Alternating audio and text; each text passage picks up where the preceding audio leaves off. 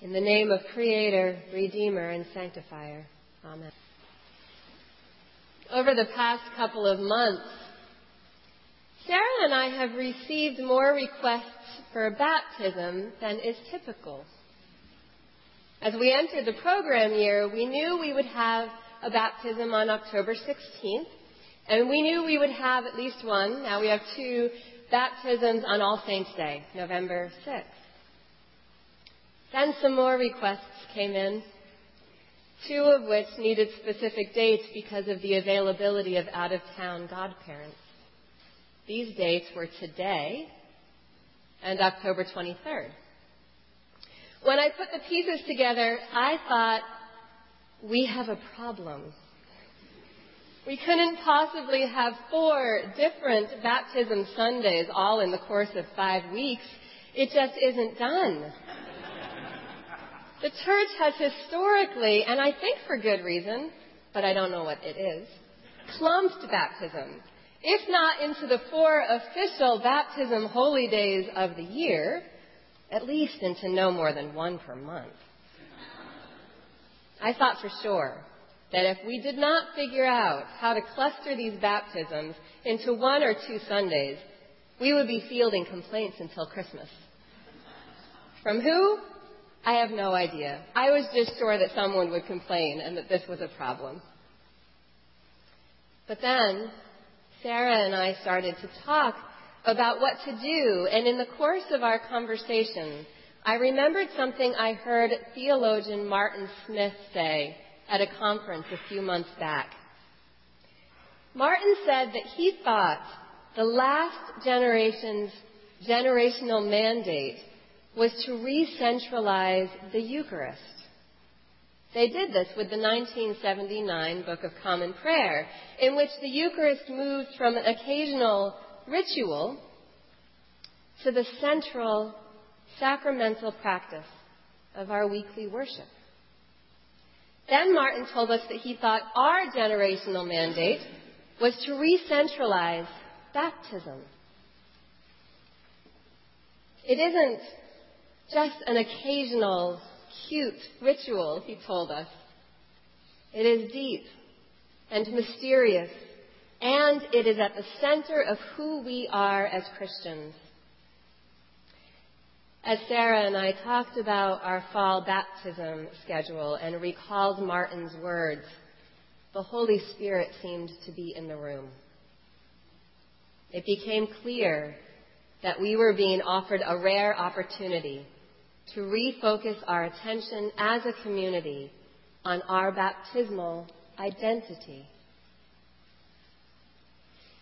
Today we heard about the ten lepers who approached Jesus for healing. Jesus sent them to show themselves to the priests, and along the way, they were all healed. One of them returned to Jesus to say thank you. We don't know what the other nine lepers did. I do not doubt that they were good people who were grateful for what had been done for them. But they do not inspire me as much as the leper who returned to say thank you. Imagine that ten families are given the gift of a new child. They all love their children and are deeply grateful for the gift of life that has entered their household. Let's imagine that one family is moved to turn around, take stock of their blessings and how they came to be, and respond by coming to the baptismal font with their gratitude, by bringing their joy back to the hands of God who gave it in the first place. There is nothing condemnable about the other nine families, but the family that comes to the font is the family that inspires me. The nine lepers who kept going did what was expected of them. They did what they were told to do. They did what the others were doing. And in today's world, raising one's children outside of a faith community, or at least keeping religion on the sidelines of one's life, has become the status quo. It is the way of many good people there's no reason to judge them. But that tenth leper and that tenth family, they are the ones who choose something different, something powerful and profound. They choose to enter into life sustaining relationship with Jesus. When we choose baptism either for our children or for ourselves, we are turning back toward God with gratitude. Gratitude for our life. We are entering sacramental mystery as we interact with God infused water, oil, and fire. And there is more. There's the part where Jesus tells, up, tells us to get up and go on our way, for our faith has made us well. And we have to figure out what going on our way and living our faith looks like. Luckily, baptism comes with a guidebook. This is where our baptismal covenant comes in. The promises we make at baptism are part of our response to Jesus' invitation to get up and go on our way. What is our way? As baptized people, it is this. We say who we believe God to be Creator, Jesus, and Holy Spirit. Speaking God's identity is not so clear cut, it's not easy.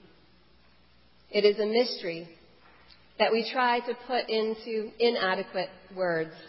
But we use words that we have used for so long that the straining to know God through them is amplified, compounded by the millions of times that they have been spoken.